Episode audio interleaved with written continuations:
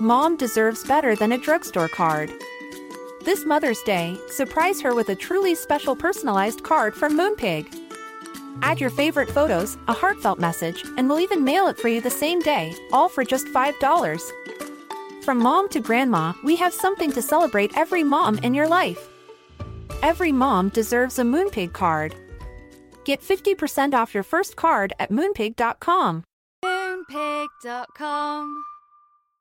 Hi, I'm Daniel, founder of Pretty Litter. Cats and cat owners deserve better than any old fashioned litter. That's why I teamed up with scientists and veterinarians to create Pretty Litter. Its innovative crystal formula has superior odor control and weighs up to 80% less than clay litter.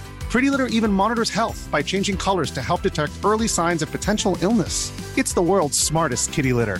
Go to prettylitter.com and use code ACAST for 20% off your first order and a free cat toy. Terms and conditions apply. See site for details. Today's episode has been sponsored by Jay McLaughlin. Jay McLaughlin is a timeless lifestyle brand with incredible style and a spirit of connection. I am obsessed with Jay McLaughlin and have been so honored that they are sponsoring my Zibbyverse tour. It just so happens that the tour goes to so many communities and areas of the country that have Jay McLaughlin stores. And I love that the brand is philanthropic through Jay McLaughlin's local and loyal programming host store events to give back to organizations that are meaningful to Jay McLaughlin's local communities. I also love the fact that the clothes are just so chic. They make me feel polished and modern, and the best part is that most of the line comes in fabrics that don't wrinkle. I especially love the dresses, the cashmere sweaters, the other sweaters. You'll see them all over my Instagram. I typically tag at Jay McLaughlin. And so you can check it out. It is absolutely one of my favorite brands, and I am over the moon excited to be working with them. In fact, I want to share the love with all of you. Jay McLaughlin is giving 20% off new customers and listeners of my podcast with special code ZIBBY20. Capital Z I B B Y 20. That's 20% off for new customers and listeners of the podcast with special code capital Z Zibby 20. Take advantage of it today. My favorites are this white, open, long cashmere sweater that I've been wearing on every flight that I've taken on this tour. I have a blue with light blue horizontal striped sweater, several dresses I even wore on Morning America. Check it out, Jay McLaughlin. Thanks so much.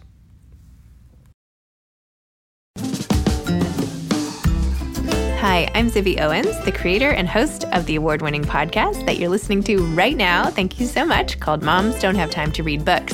It is a daily podcast, 365 days a year, and each day we talk to an author about all of the things related to their career, their book, their life, and more in 30 minutes or less because who has time? I am now an author myself, although I wasn't when I started this podcast. And you can get my new memoir, Bookends, a memoir of love, loss, and literature, wherever books are sold starting July 1st. And my children's book, Princess Charming. You can learn more about me at zibbyowens.com. But really, you're here to learn more about the authors, and that is what we're going to do. Also, be sure to check out all the other podcasts in the Zcast Podcast Network. You can learn more at zcastnetwork.com and definitely check out those shows as well. Sarah Addison Allen is the author of Other Birds, a novel. Sarah is the New York Times bestselling author of seven novels she calls Southern Fried Magical Realism. She was born and raised in Asheville, North Carolina, where she still lives. Welcome, Sarah. Thank you so much for coming on Moms Don't Have Time to Read Books to discuss Other Birds, a novel. Thank you. I'm thrilled to be here. I'm thrilled to have you. We were just commenting, listeners, that we both have color coded bookshelves. So it's a very happy Zoom right now. All Zooms should look this festive and colorful. so, Sarah, just let's get the preliminary stuff out of the way. Can you please share what your book is about? Sure. Other birds, it, it starts with um, a character named Zoe, and she's 18, almost 19, and she's out on her own for the first time. And she uh, travels to a small island off the coast of South Carolina called Mallow Island to take possession of an apartment her mother left her. And it's a very small complex, just um, five units. And that's where we meet all the characters. And Zoe is sort of the opening to the rest of the characters. And she is sort of the conduit in which all these closed off people open up. It's in a larger sense, it's a book about what we hold on to and the secrets we keep and the ghosts we have around us and how to let go of them. Yeah. Well, I feel like people are literally opening up their doors. I mean, it, oh, the way you write is so visual. I felt like I was on the stage set of a play, you know, with the different doors opening and the birds and the office and then police come, you know, like it was just so visual and sensory the way you write that like you're literally there. I love that sense of place and the way you do that with your words. I have a, it, it's my brain. It's the way I daydream. I think it is sort of cinematic, and I am I'm, I gravitate to pictures. And when when I'm asking what were my favorite books as, as a child, it was, it was always I always I remember the picture books the most. Of course, you know I read uh, a ton when I was a kid, but but the ones I visualized were, were the picture books. And uh, in college, I, my senior thesis was on Alain Robbe-Grillet, just because I read a short story of his in which he details a murder, but he does it in slides backwards as if it's a movie going backwards. And that's mm. stuck in my mind. So I think it's the way my brain works. Wow. Well, it's one thing to have your brain work that way, but it's another to be able to effectively communicate it on the page with language. You know, sometimes that stuff is in my head, especially like if I'm doing like a design project or something, like I'm like, I know I want it like kind of like this, but I don't know what exactly how to say that. So Oh gosh, is that that uh, that is the, the oh all writers all writers are like that. How do you take what you see so clearly in your head and and put it into words yeah. to communicate it to to other to readers? Yeah, it's yeah. it's a universal universal problem for writers. Yeah. Writers are really just amazing translators. Is really what it is. that's, that's right. We are translator. I'd never thought about it that way.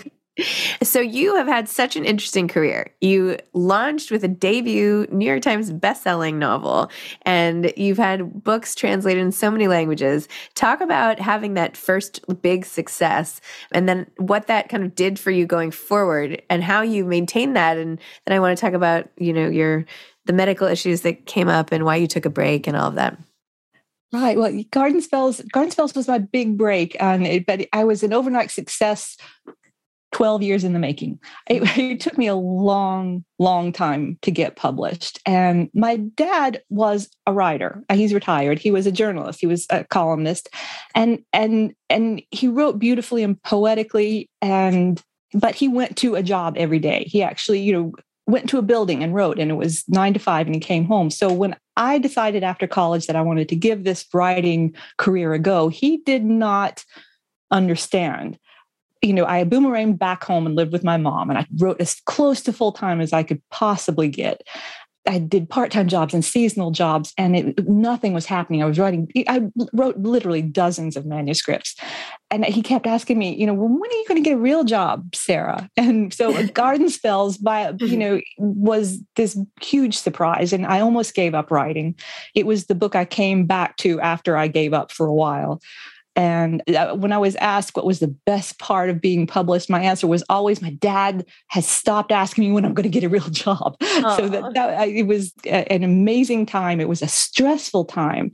It was a time fraught with that, with anxiety because I was completely unprepared for what it looked like to be a working writer, what it was to promote your book. I was miserable. It was the best time in my life, but I was miserable. I didn't know how to handle it. I cried all the time. I was I overate. I gained a lot of weight, and uh, you know, and I had uh, four best-selling books in a row. Bam, bam, bam, and then all of a sudden. I was diagnosed with cancer. I had stage four breast cancer, and everything just stopped my world just stopped. And i you know i went through treatment and i'm in i'm i was and, and you know i my scans are clear i'm in remission. And when i came back to writing after taking some time off i had you know i had an entirely new perspective of what it was like to walk to that precipice and look at the end of your world. And and what i saw was not a missed deadline. So i learned how to sort of take things in stride because oh my gosh I know what's worse. And so um, I wrote two other books and then took another time, long um, part off when my mom got sick and came back with other birds. And losing my mom was another whole new perspective. So each point in my life, every dark blue point in my life has taught me something not only about myself, but about how to approach writing. And didn't you also lose your sister? I did. I lost my mother, mom and sister within days of each other. Oh, so yeah, I'm so was, sorry. Oh, thank you. It was it was a tough time, and I couldn't write my way through it. I, I, I had to take I had to take the time off. I couldn't focus at all. Ugh. Can you talk about how they passed away? Is, is sure? It- oh, sure. Um, my mom. Uh, I had actually started Other Birds, and then my mom had a massive brain hemorrhage oh. and it left her profoundly brain damaged. And I watched her die for four years. And I fell into a, an, a, an incredible depression. It was it was it was like nothing else I've ever experienced because I was losing. I, had lost her, but she was still here, and eh, because I was so very close to my mom, she was my best friend. When I moved out, I actually moved next door, so I lived next door to her forever. So losing her on that emotional level was tough, and but she, she was getting to the end of her life. We knew she she was in hospice, but then my sister died suddenly, and I was the one who found my sister, and I, I remember, oh. you know, uh, no one could find her, and she had collapsed in, in the yard. And here I'm giving her a CPR, and and she passes away, and then mom passes away, and then there are two funerals in six days, and there was a lot of trauma. There was a lot of things to work through, and I could not write through it. I couldn't journal. I I just I I I just had to stop, you know. And I I, I grief is like this I don't know, this huge boulder that sits on your shoulder or your back and it's so heavy you can hardly move and you think that you, your life is going to be that for the rest of your life. And i thought for a while you know i just don't i just don't know if i can write ever again if it's going to feel this bad forever. But eventually what happens with grief is that it gets smaller and smaller and smaller until it's a pebble about the size of your hand. And then you close your hand put your hand in your pocket and you leave the pebble there and you walk around with that pebble for the rest of your life. You still feel it, but it's no longer that way. You always know it's there. And once I got to that point, I could get back into other birds and and I finished it. And it had a whole new dimension to it because it deals with mothers and it deals with ghosts and you know people who have passed on. And so that's what brought me to this place. A lot of dark, but you know that dark magnifies the light and and with perspective the, the the light is so bright you can hardly stand it. Oh see i think it's so amazing that you can go through all that which is so awful and i'm so sorry. And yet still go on your website wearing a huge sweater that says happy. Like you know like it's it's like it's like okay i am choosing you have to really make that a choice. Like that is an active choice that you have to recommit to over and over again to say like i am going to still have a happy life when so many people who i love are not here anymore. That's hard that's exactly right. And and and you know, I've read bookends. I, I know from oh. you know what grief you know what grief feels like, and you know that it's a process you have to go through to get to the other side. And one of one of the most important things I learned is that, you know, you can still grieve and still feel blessed. You can mm-hmm. miss someone and still celebrate a good thing. They, you know, they they can coexist. How what were you doing? Like who was taking care of you? How did you get through that? What did you do to get through? I shut down actually. You know, I have I have a very close group of friends. I have my dad, I, you know, I have my niece, I've got my family and my friends, but I I found out very quickly it's something I didn't know about myself was that I'm not a fight or flight, I'm a freeze. And mm-hmm. I just shut down. I did what I needed to do. But after three days, uh, three hours in a day of, you know, intense doing stuff or, you know, caring for my mom or doing paperwork, I had to sit down and zone out. I could not think about how hard and heavy things were. And of course, therapy came in very handy during this time, but it was just a it was just a process we have to get through. And and one of the things we get bogged down in when we're going through something hard is we think it's never going to end. And that and, and that desolation, that that sense of despair can sometimes be so hard to get out of. But I, I have learned, you know, through several waves of of you know dark times is that give it time. They don't last forever. Hope. Hope is so important. And i and i try to end every book i, I have written on a sense of hope. You did the same with bookends and that just oh. my my heart swelled with that. Hope hope. We need hope. Oh, thank you for reading bookends. In other birds the the loss of the mother is you know sort of a paramount feature and sort of re-inhabiting a sacred space from the past and then in the beginning there's a, a death right away. Like you're you're it's you're in it. Like you're just marinating in it, so to speak. So did you go back and write that? Was that the way it was? Were you like how did you map your life onto your fiction? I, you know, I'm such a pantser when it comes to writing that I, I have an idea. I, I, have always, always, I know where it's going to be set. That's paramount. I, I always have to know that the setting almost has to be a character itself, mm-hmm. and then I sort of build the characters out of that. Opening up the story in the very first chapter, uh, one the, the very mean hoarder dies when a bookcase falls on her, which every yes. book lover's worst nightmare. Oh my gosh, get so many books are going to fall on them. But um, that I, I realized early on when I was writing, first writing Other Birds, is that character had to die in order for the rest of the characters to come together. But she didn't go away. She comes back in the sense of a ghost. And there are several ghosts in the story. We, we know we get uh, points of view from the ghosts. It's part of the sort of the magic that run, the magical realism parts that run through the book. So we still get to know her after she dies. Yeah. Wow. And what, like, when you are in a free flowing, things are going well type of writing mode. What does that type of day look like for you?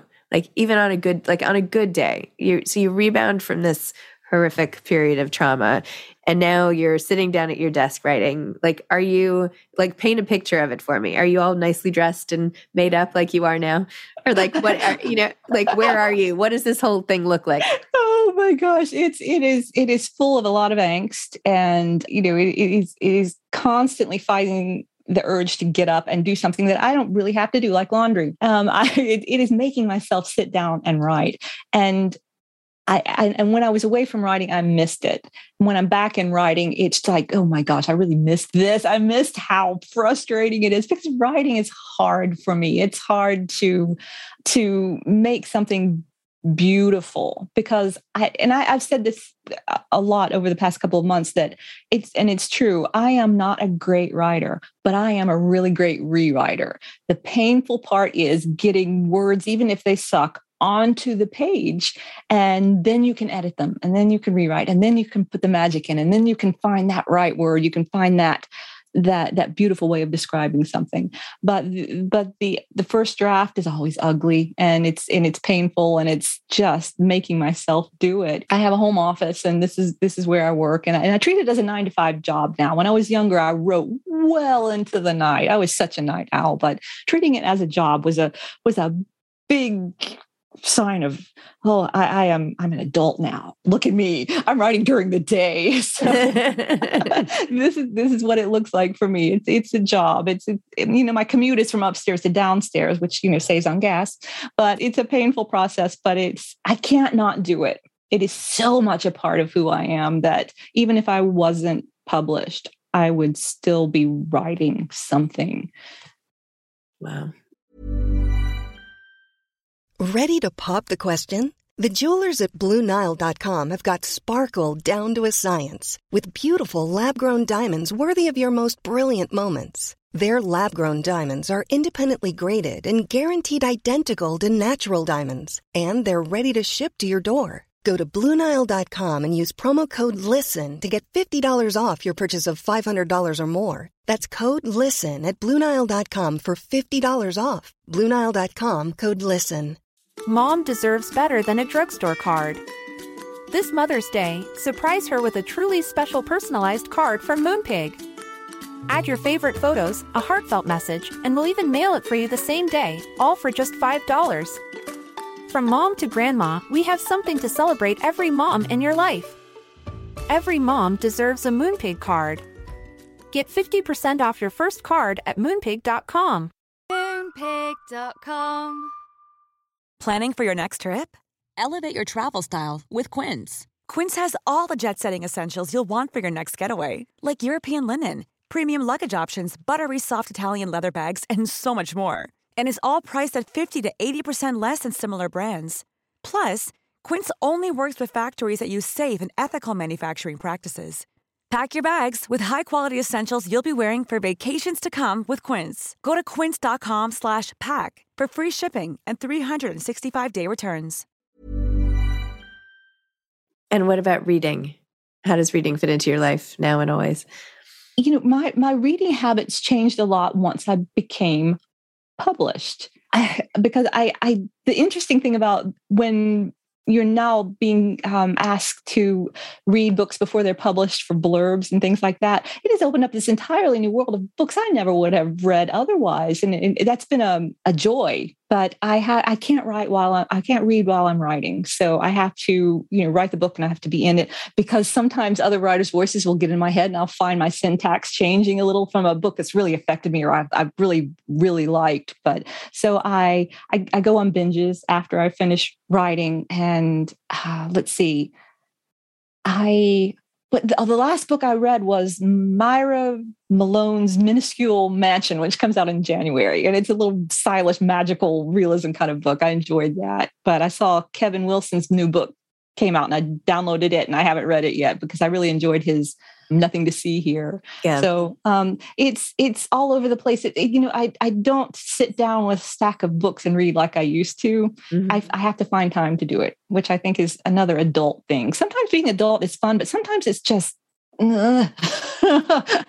yeah i don't i don't like it i want to go back to the time where i can just be in a nook with a flashlight and you know read like what i did when i was a kid one of my kids the other night who's very young was saying how much they did not want to be a grown up. And like literally, there were tears involved, you know, like, oh, all the responsibilities and all of this. And what if this and what if that? And, you know, what if they had, I don't know. It was so sad. I was oh like, no, gosh. being a grown up can be nice, you know.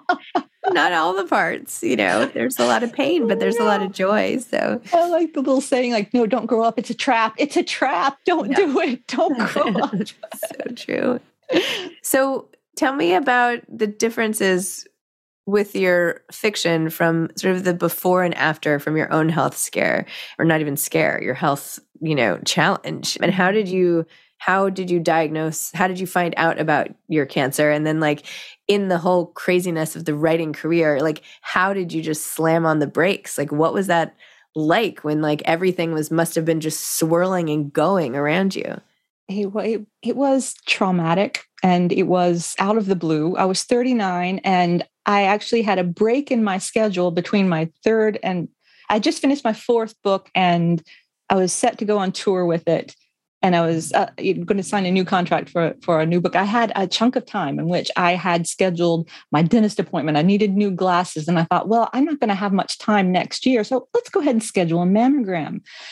And lo and behold, I had a four inch tumor that was so deep in the tissue I couldn't feel it and had spread to my lymph nodes in my lungs. I had no clue, no clue. And here I am, 39, faced with this while survival statistics are am i going to live to 40 how what's going to happen? And my world stopped. My and, and it was ah, the worst thing that's ever happened up until that point.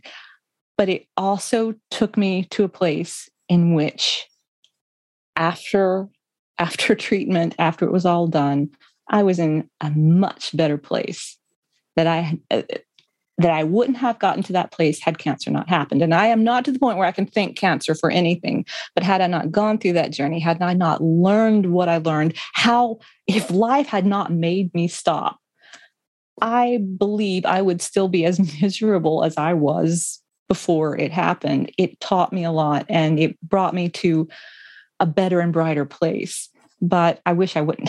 I wish I had learned it another way. But the universe was saying to me, Hey, Sarah, and, and it was probably trying to tell me that all along. It just, it was like, bam, it, I needed something big to teach me some lessons. Unfortunately, I had to learn it that way. But after after treatment and after I got back into writing, I was determined, and I got the question a lot: Are you going to put cancer into your books? Or you know, is it, are you going to write about your experience? And my answer was always no, because I write magical things. I write about happy endings and I couldn't make cancer good and magical. Mm-hmm. But lo and behold, when I finished this book, my first book after cancer was Lost Lake, what it was about was a character who had lost her husband and she was coming out of this this deep dark place in her life but she was finding something bright on the other side. So in a way, I ended up writing about cancer and I didn't want to do it, but I wrote about a character who went through something similar. Oh my gosh. You talk you've been talking a lot about sort of the misery that came with the success, which I find very interesting because everybody assumes that success brings mostly joy.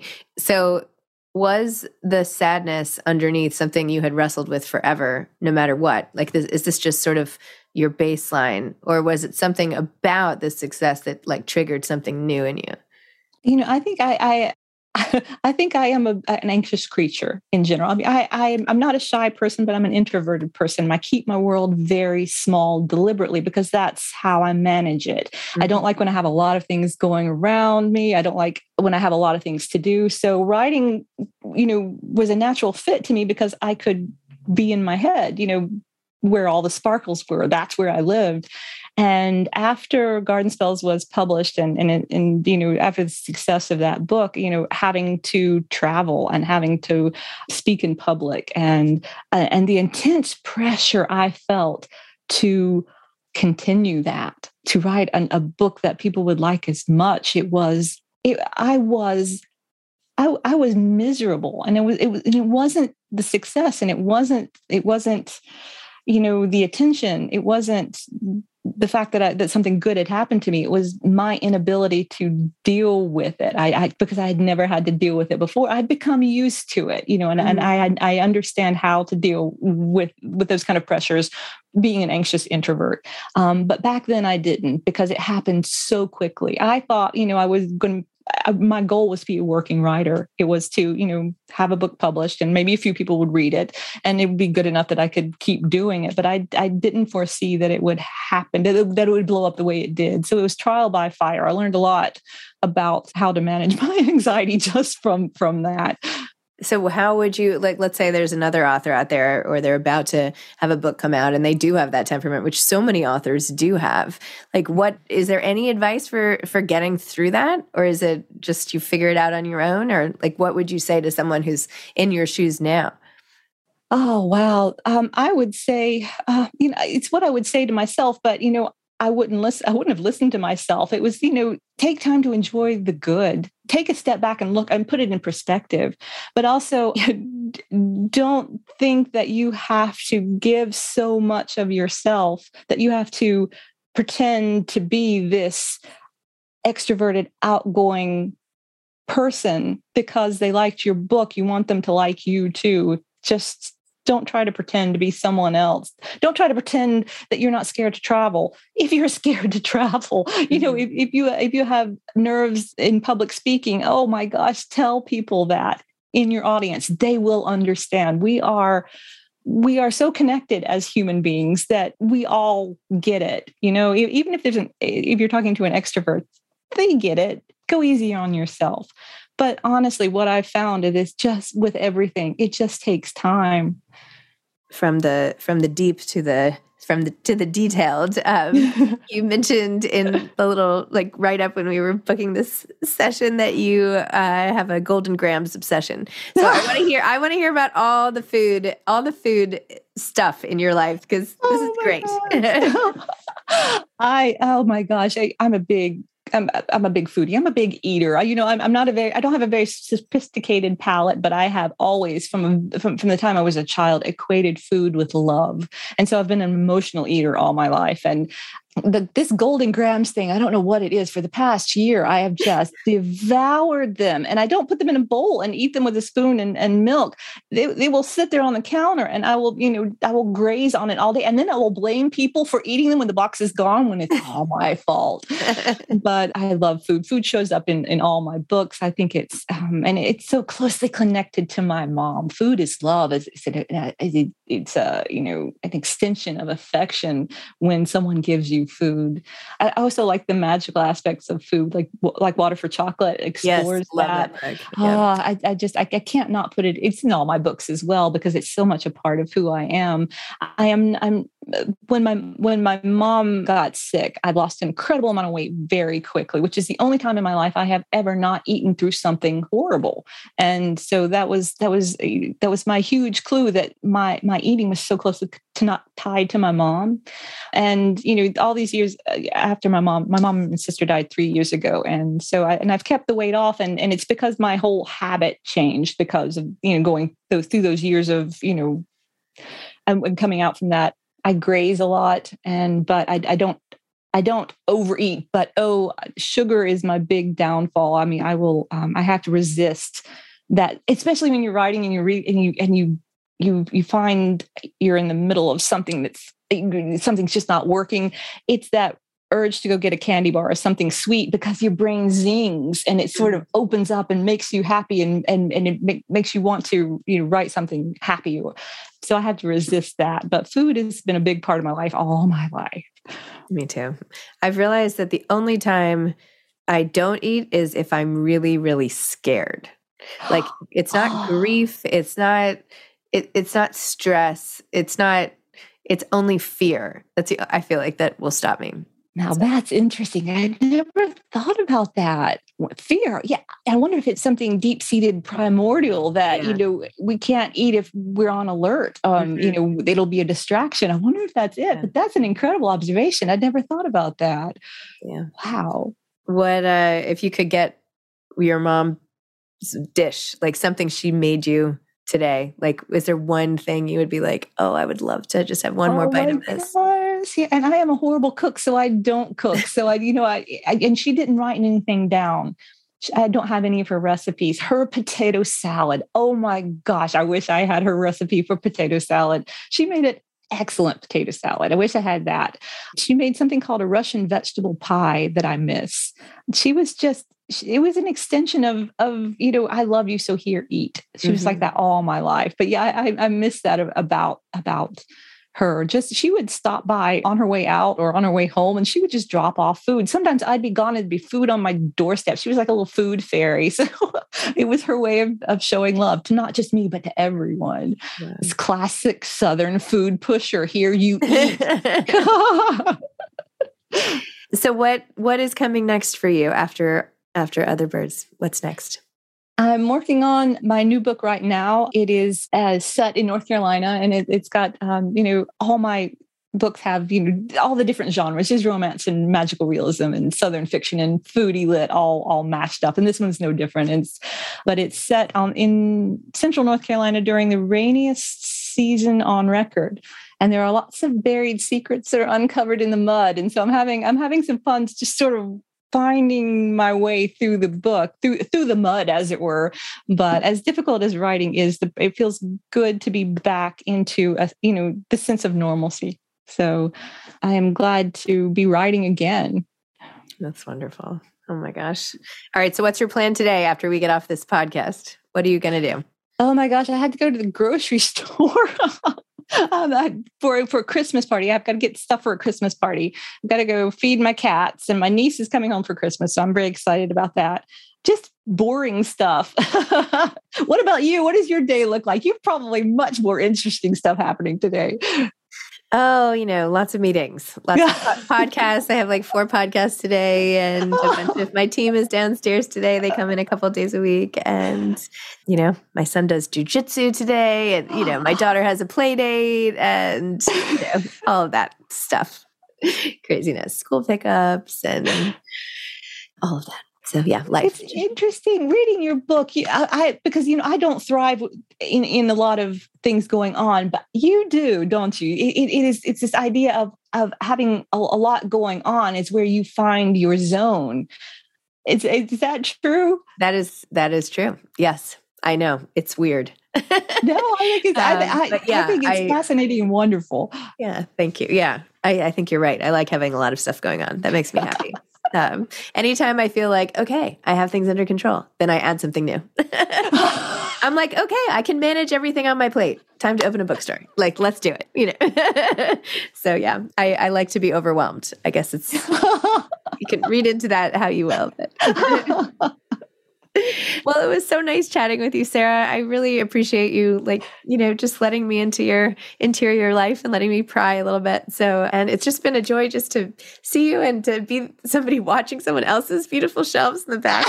It's just it's so like nice. Mirrored, I know it's perfect. It's perfect. So, um, I hope you have fun at the grocery and stock up on your Golden Grahams and have a really wonderful holiday season. Thank you, Zibby. I've had a blast. Thank you you. too. All right, you take care. You too. All right, Bye-bye. bye-bye. Thanks for listening to this episode of Moms Don't Have Time to Read Books. Don't forget to follow me on Instagram at Zibby Owens and at Moms Don't Have Time to Read Books. Also, sign up for my newsletter at zibbyowens.com and sign up for my virtual book club and meet lots of authors on Zoom every other week. Thanks so much to Steve and Ryan at Texture Sound for the sound editing. And thank you to Morning Moon Productions for providing this fantastic intro and outro music.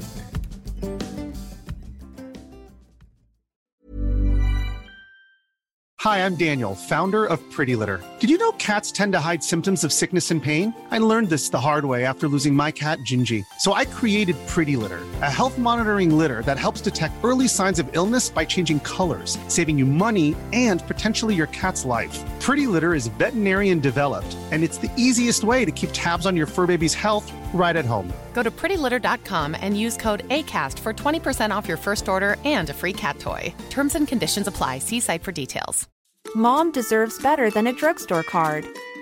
This Mother's Day, surprise her with a truly special personalized card from Moonpig. Add your favorite photos, a heartfelt message, and we'll even mail it for you the same day, all for just $5. From mom to grandma, we have something to celebrate every mom in your life. Every mom deserves a Moonpig card. Get 50% off your first card at moonpig.com. Moonpig.com. Planning for your next trip? Elevate your travel style with Quince. Quince has all the jet setting essentials you'll want for your next getaway, like European linen, premium luggage options, buttery soft Italian leather bags, and so much more. And is all priced at 50 to 80% less than similar brands. Plus, Quince only works with factories that use safe and ethical manufacturing practices. Pack your bags with high-quality essentials you'll be wearing for vacations to come with Quince. Go to quince.com slash pack for free shipping and 365-day returns.